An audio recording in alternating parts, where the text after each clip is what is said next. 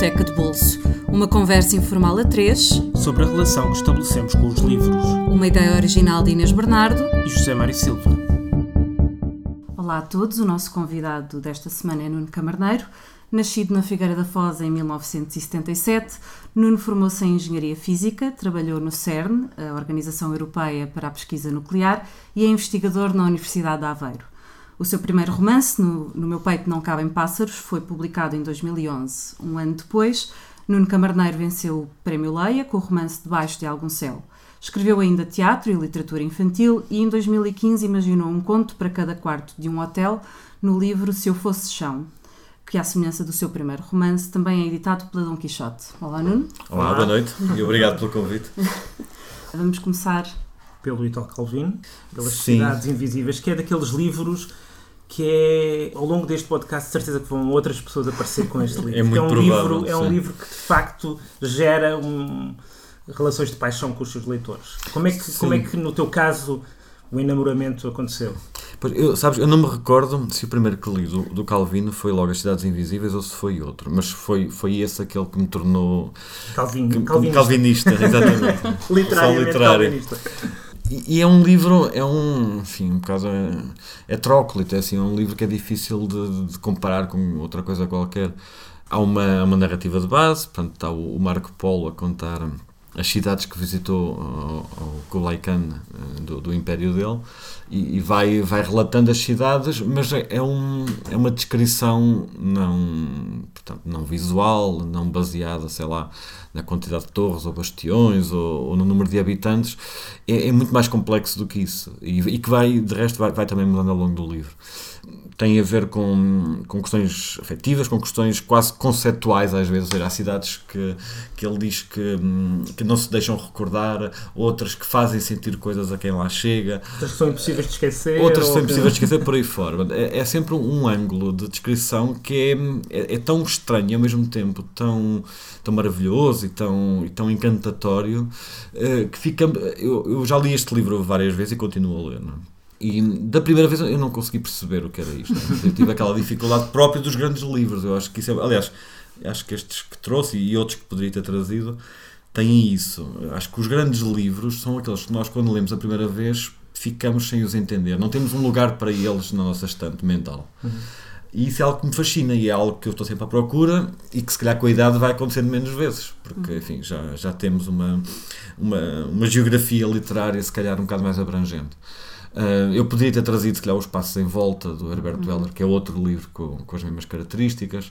O, o mesmo, um, um, livro, o primeiro do Kafka que eu li, no meu caso foi a Metamorfose, mas que nos dá esse mesmo desconforto Quer um, e... quer outro, começam com uma daquelas frases que é um morro no estômago, não é? Sim. Se eu quisesse, enlouquecia. Se eu quisesse, é? enlouquecia, no caso da Roberta. E no, o Samsa que acorda, transformado em sete. É, é, impossível uma pessoa ler aquela primeira frase e, e, não se sentir completamente. Claro que depois já se tornaram tão conhecidas, Sim. muitos uhum. leitores chegam ao livro já conhecendo a frase. Mas quando tu entras num livro com uma frase daquelas quer dizer, ficas é desorientado. E é impossível sair. Sim, é, não, e, e depois há uma grande diferença entre ler estes livros numa fase já mais tardia em que tu já tens uma espécie de panorama literário, já ouviste falar tanto deles, ou em jornais, ou, ou através de amigos, que já vais um bocadinho preparado para o que, para o que dali vem, ou porque viste citações. Eu li o Kafka li muito cedo, tá, 13 ou 14 anos, tanto, como o Herberto Heller, como, como mesmo estes que aqui estão, também, também os li eh, quando era relativamente novo, e portanto não estás preparado, não sabes, eh, nem, nem tu próprio, acho que nos acontece a todos um pouco que até chegarmos a, sei lá, aos 20 e tal, até à universidade talvez, somos leitores isolados, ou seja, hum. não é como haver tantos leitores que o nosso grupo de amigos seja todos grandes leitores. Pode haver um ou outro que também lê e tal, mas somos leitores isolados até, até aos 20 anos. E esse isolamento tem qualquer coisa de maravilhoso também por isto, porque quando pegamos num livro não, não temos ninguém com, sozinho, não, não é? podemos falar de, com, com, ninguém, não é? Quer dizer, os como é nossos é pais talvez não, não, não, tenham lido, não, não, não conhecem, os nossos amigos, se calhar, estão-se maribando, querem saber de futebol ou outras coisas, é? e, isso é. Eu, eu noto é o mesmo fascínio. Agora se perde um pouco, claro, agora com a internet, tu basta ir ao Goodreads ou uma coisa qualquer, tens, tens cent, pessoas centenas de pessoas a falar dele e, e retira essa dá-te outras coisas, mas, mas retira-te essa, essa especulação individual que nós fazíamos com os livros, não é? Uhum. Ou seja, tu tinhas que, que, resolver para ti o que é que era aquilo e o que é que ias fazer com aquilo. No caso do, do Calvino e das Cidades Invisíveis, uh, como é que tu resolveste? Pois, um, dizer, primeiro não, ficaste maravilhado. Sim, pelo... fiquei, fiquei maravilhado e baralhado, fiquei maravilhosamente uh, baralhado porque não há ali muito a que nos agarremos, não é? Porque, e depois toda a questão anacrónica do, do, do Marco Polo com o Kublai Khan, depois há cidades com arranha-céus e com uhum. barcos a vapor, é tudo difícil de, de, perceber. Claro que depois também é ao mesmo tempo uma, uma, uma porta aberta para um campo da, da contística, que anda ali num, num, território onde estas coisas depois se vão tornando normais. E aliás, o Cortázar comunica muito com, com o Calvino, acho que eles têm muito que, que, ver um com o outro. E tu percebes que há um. Há um território, já, já para não falar do, do Borges, onde, enfim, se calhar os dois foram lá buscar muito, não é?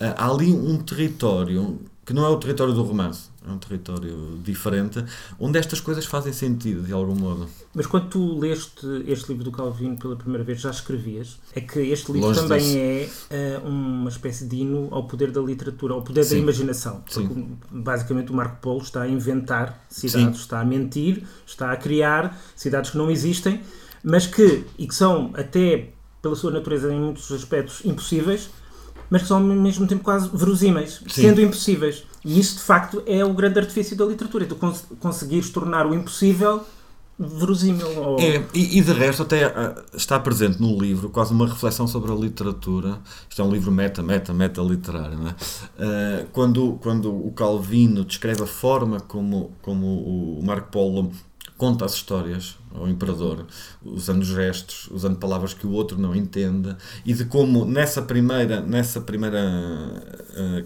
versão dos contos o imperador imaginava sabe-se lá que coisas, e mais tarde, quando Marco Polo já domina a língua e, e, e lhe reconta uh, as cidades, ele sente quase uma perda porque aquele campo de imaginação que ele antes tinha só com aqueles gestos loucos em que ele saltava e, e fazia coisas levadas da breca, já não é possível.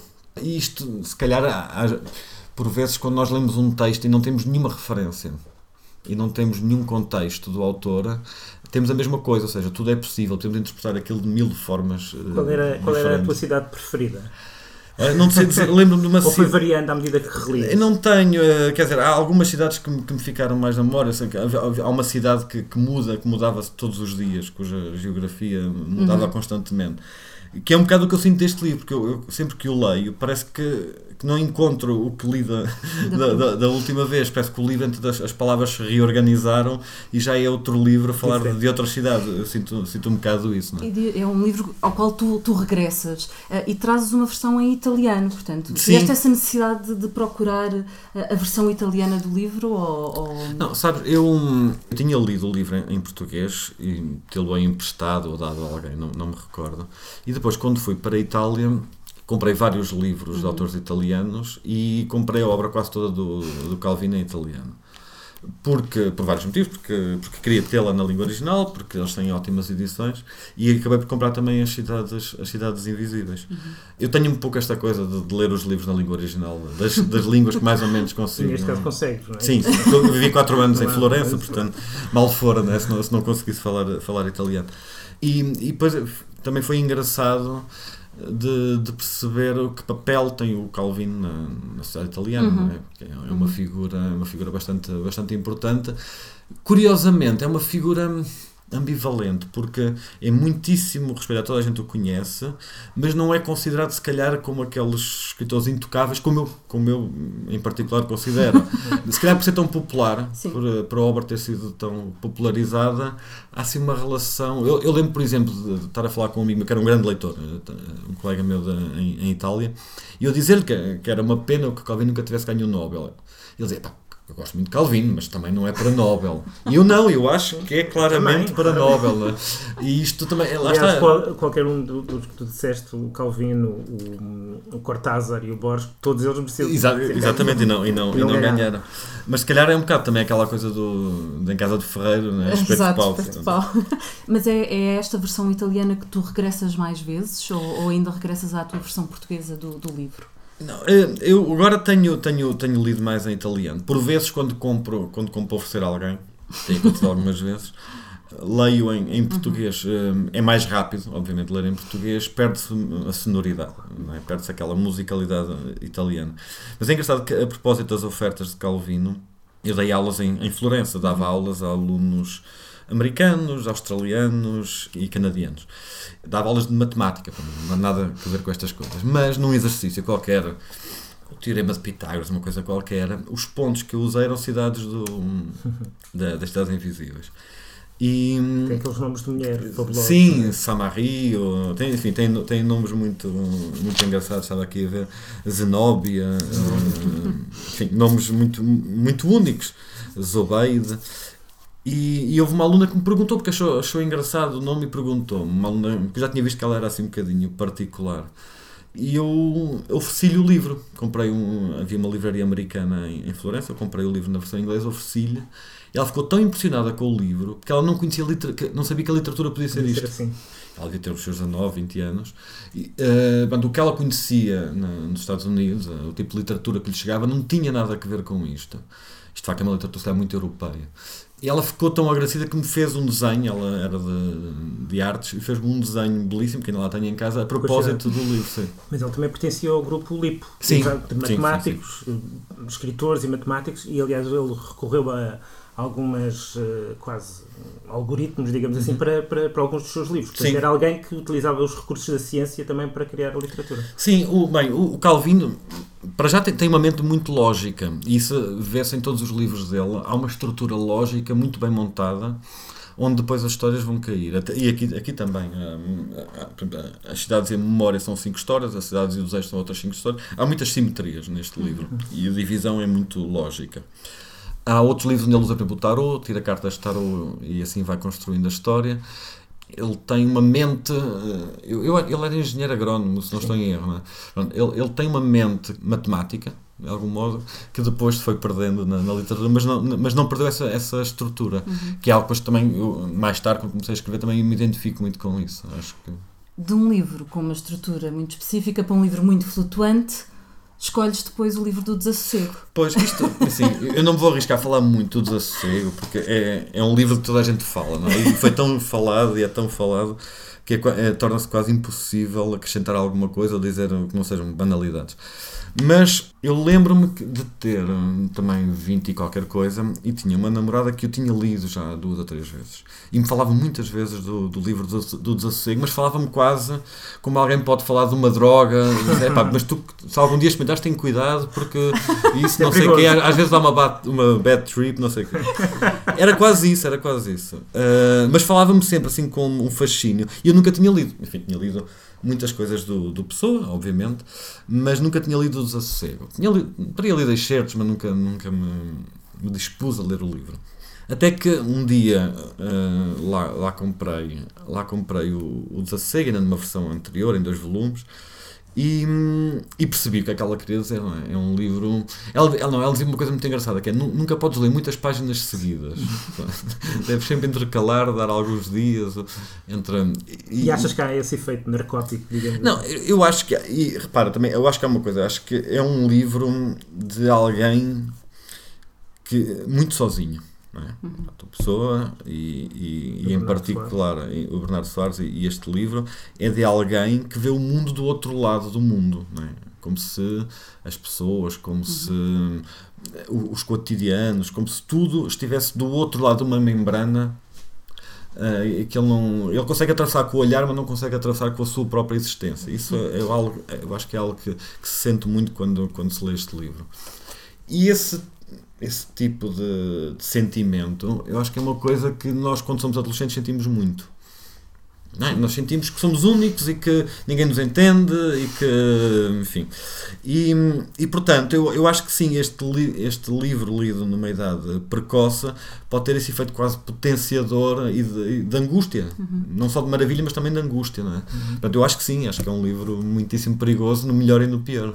E tu estavas a atravessar uma fase de angústia quando, quando leste isto potencial. Eu já tinha 20 e tal, já, já tinha passado. Já não, estava, já não eras adulto. Já, não já era, tinhas ultrapassado Bem, a barreira. Ainda sou adolescente em algumas coisas, mas, mas essa, essa angústia mais existencial eh, fui permanece mas, mas está, está, está já enquadrada está, está, está domada está domesticada sim. E portanto já, já foi mais atento, se calhar, à, à escrita e, à, e ao poder literário do livro do que propriamente esses sentimentos de, de desconforto e de, e de, angústia que o, uhum. que, que o como livro é que, tem. Como é que sobrepões esta Lisboa crepuscular, melancólica do Bernardo Soares com a Lisboa real? Uh, tu eras uh, uhum. da Figueira da Foz, uh, não sei se quando, leste, quando descobriste o livro já tinhas vivido em Lisboa ou não, se conhecias bem Lisboa, mas como é que depois justapões o livro com a cidade real? Eu estava em Coimbra quando, quando li o livro. Eu creio que comecei a ler em Coimbra depois terminei na Suíça quando, quando fui trabalhar para lá. Um, e conhecia Lisboa, não de quem, cá, de quem cá vivia, mas de quem a visitava várias vezes de facto, é engraçado porque a Lisboa, há, há muitas Lisboas também, uhum. e agora que vivo cá também, também sei disso, não é? E a minha Lisboa é, por exemplo, muito diferente. Eu, que trabalho em casa, sobretudo, que, que, moro num bairro do centro de Lisboa, tenho uma Lisboa que quem trabalha, se calhar, numa, numa empresa e mora no, nos arredores e tem de, fazer, tem de fazer o trânsito todos os dias, não, é outra Lisboa, não é? E essa Lisboa do Corrupio, essa Lisboa da Azaf, essa Lisboa cosmopolita, Uh, não é a Lisboa do desassossego. Mas se calhar uh, é a Lisboa de quem vive no centro, de, das minhas vizinhas que me contam que vivem no, naquela casa há 40 anos. Uh, essa Lisboa ainda existe. Uhum. se calhar vai perdendo terreno, vai-se alterando, mas ainda existe uma Lisboa pacata, onde as coisas chegam, mas onde também de onde não se sai muito, não é? O mundo vai passando, mas também não, não traz assim grandes alterações. Vai-se vendo o mundo passar e tal. Isso, pronto, nesse aspecto, eu acho que não está completamente apagada a Lisboa de Pessoa. Até porque depois também há outra coisa, né? que o Pessoa teve uma marca tão forte que ele próprio, uh, ou seja, a própria memória do, do, do Pessoa obriga a que a cidade o reconheça e quase que se reinventa e, é, e, e, quase que reinventa uma pessoa para ele poder existir não é? Uhum. E, e, um exemplo é, é, só a estátua da brasileira mas toda, é como se toda a Lisboa fosse uma estátua da brasileira do pessoa de algum modo sim vamos passar para o, para o terceiro livro que de certa maneira representa um salto para o outro lado do Atlântico, um bocadinho como tu fazes no, no teu primeiro Sim. livro, que também fala do Pessoa Exatamente. e fala da, da, da Argentina. Sim. Não propriamente deste argentino. Não, é o Borges, é o Borges quase poderia ser o Cortázar. Poderia sim. também estar aqui, mas um, e o Cortázar, como é que o descobriste? De, foi mais ou menos estas leituras, 20 e poucos anos, os sim. outros dois livros. Também foi nessa altura? Foi um, um pouco foi mais tarde. um leitor furioso, digamos assim. foi um pouco mais tarde. Não, é, é assim. Um, estes livros têm, têm, algumas coisas em comum. O, o, o, Calvino e o Cortázar têm muita coisa em comum e, e pertencem a uma, uma lógica de de contistas, de, de micronarrativa. Não, não são aqueles contos de 20 páginas, são muitas vezes contos de uma ou duas, três páginas, que é um estilo que eu aprecio muitíssimo e que também tenho, tenho praticado, e, que, e que nos dá uma, uma relação, um, um envolvimento literário muito diferente do que é um romance ou, do, ou de, outras, de outras formas. E eu fascinei-me muito por esse universo e procurei, andei muitos anos a ler quase só contistas.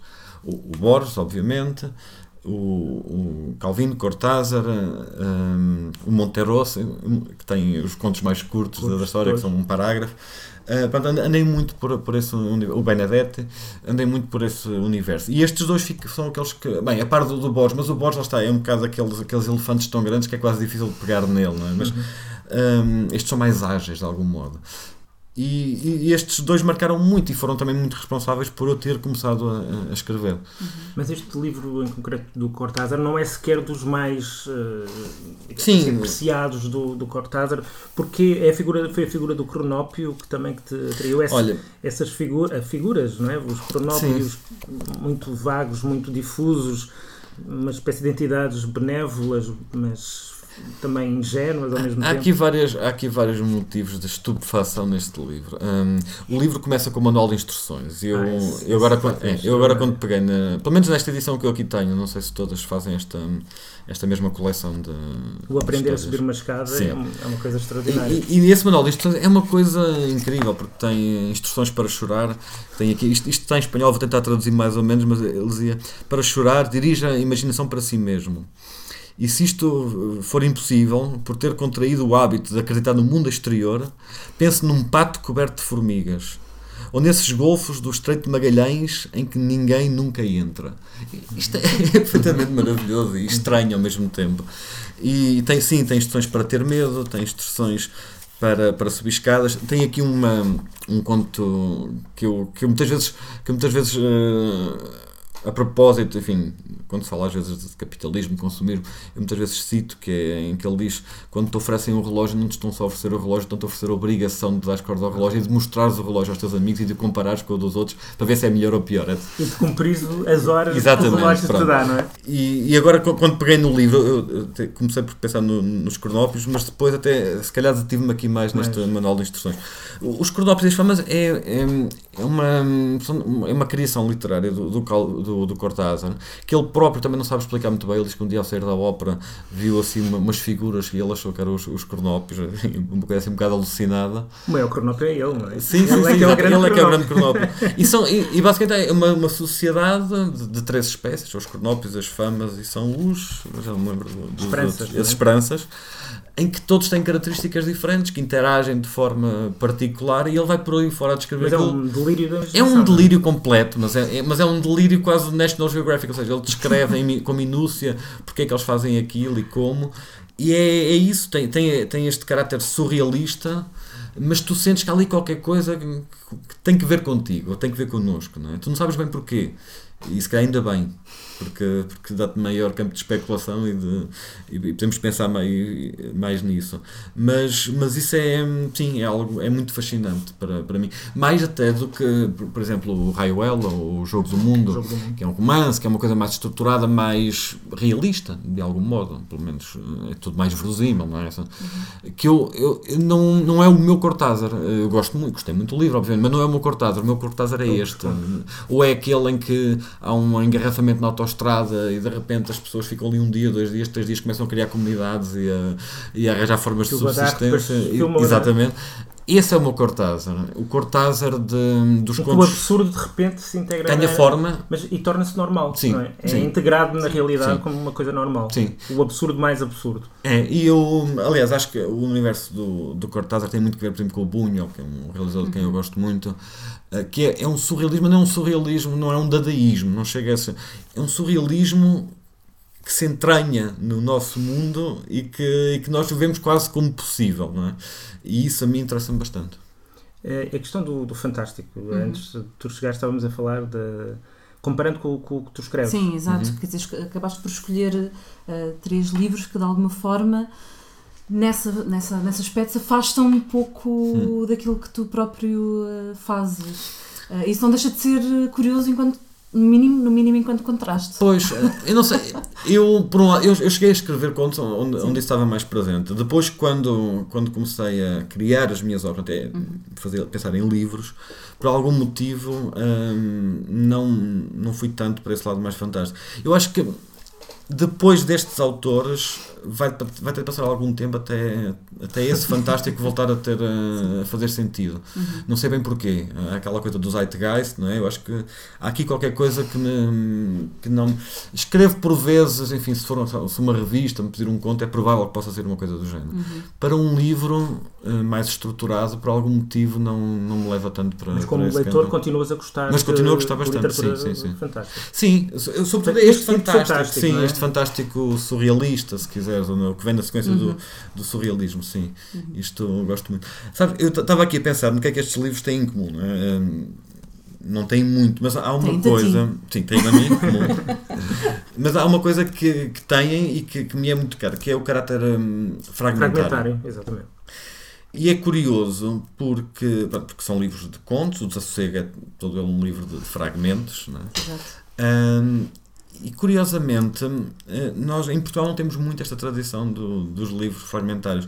Eh, temos pouquíssimos casos, temos os contos de Gin que talvez seja o, o livro assim, de fragmentos que, que, tenha tido maior sucesso ou maiores repercussões, mas não temos muito mais. Somos, e eu não sei bem porquê, eu acho, nós, eu acho que, que nos assusta. Nós, nós temos uma, uma cultura um bocado conservadora, uhum. nós somos uma, um país conservador em termos culturais, e eu acho que que isto é, tem, tem qualquer coisa de assustador para nós, porque, porque não, não, há, não há uma estrutura que te, que te ajude.